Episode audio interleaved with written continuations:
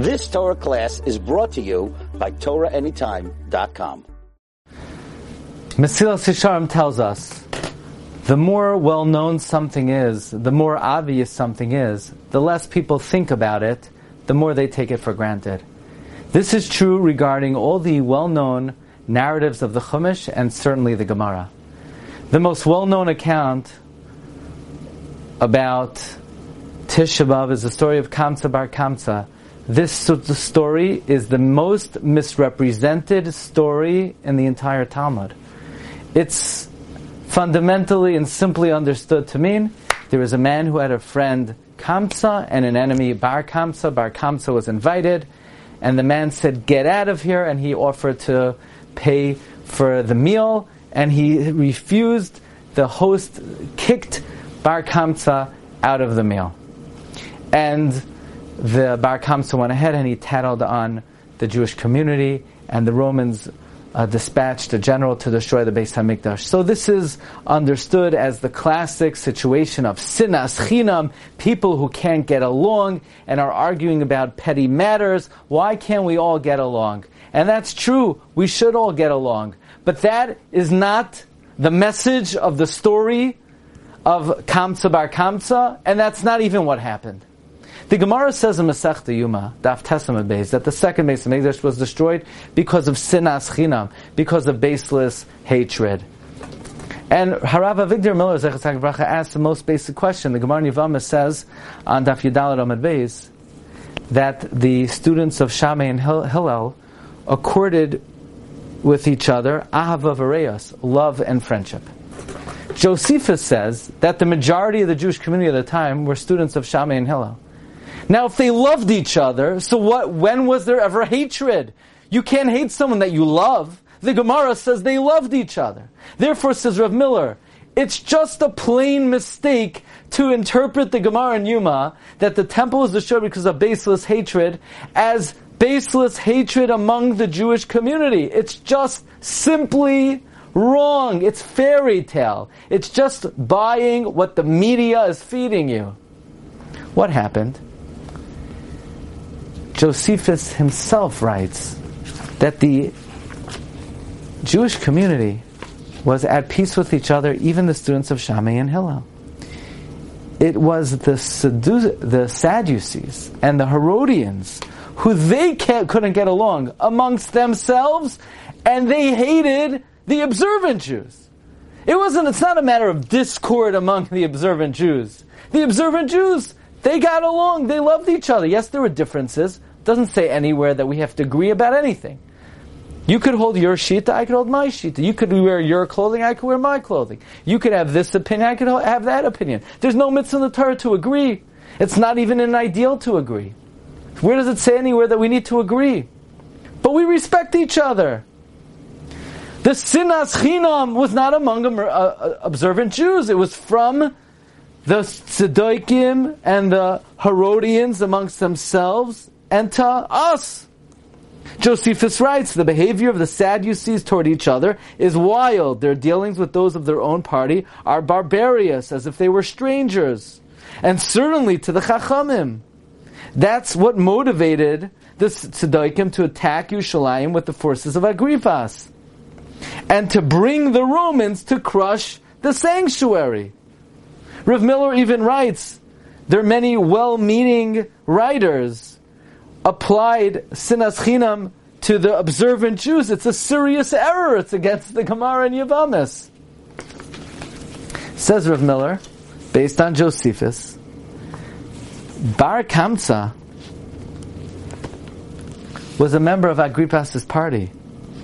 He was invited to the party of the Perushim in error. And when he was thrown out, he took up cause against the Chachamim and used it as a pretext to instigate against our community. And in fact, Rav Miller says, nowhere does the Gemara say that the Beis was destroyed because of the sin of Bar Kamsa. There was no sin.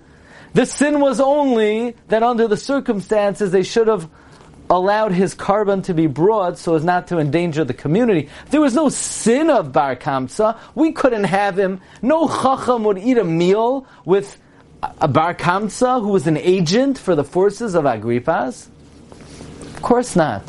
Says Rav Miller, the same way the Gemara says that because of Tarnagova, Tarnagalasa, Tur Malka was destroyed. It wasn't the sin of that, that situation, it was the circumstances. And the same way the Gemara says that because of the side of a wagon, Beitar was destroyed, not because of the sin, because of an event that happened. So because of the event of the story of Bar Kamsa, there was no Avera involved. There was no, that's not sinas chinam. The sinas chinam was from the tzedaikim to the observant Jews. And therefore, whenever there's disagreement and there's this knee-jerk reaction of call to Jewish unity, that's not always what is called for at the time. It's very often misplaced. Even in our times, what's going on by Artzenu Akadosha today, the reaction is not, okay, Jewish unity. First comes Emes, and then comes Shalom. It is important to know the reality of the story of Kamsa Bar Kamsa and what the outside world would like us to think the story is. And therefore, it is not always the call of the day to say Jewish unity is what is required. Before Jewish unity, we need to have Jewish education. First, we need to know right and wrong, truth and falsehood.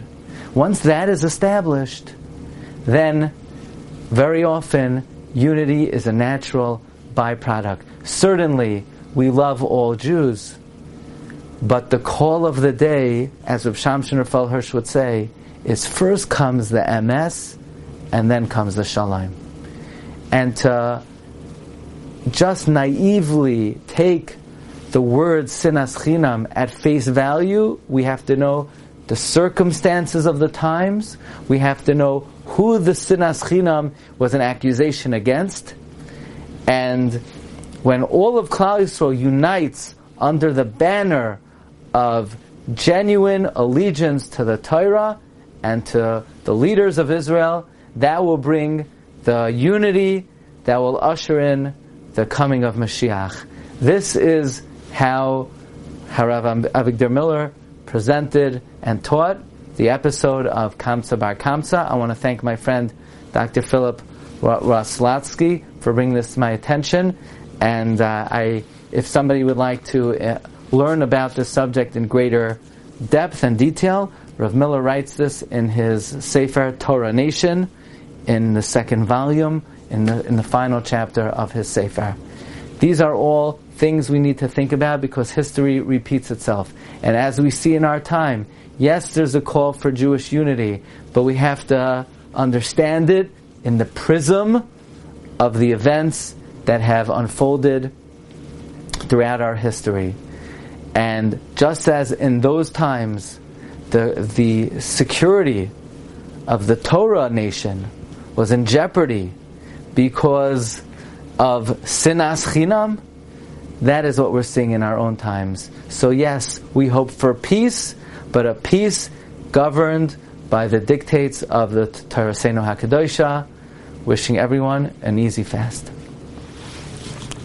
You've just experienced another Torah class brought to you by TorahAnytime.com.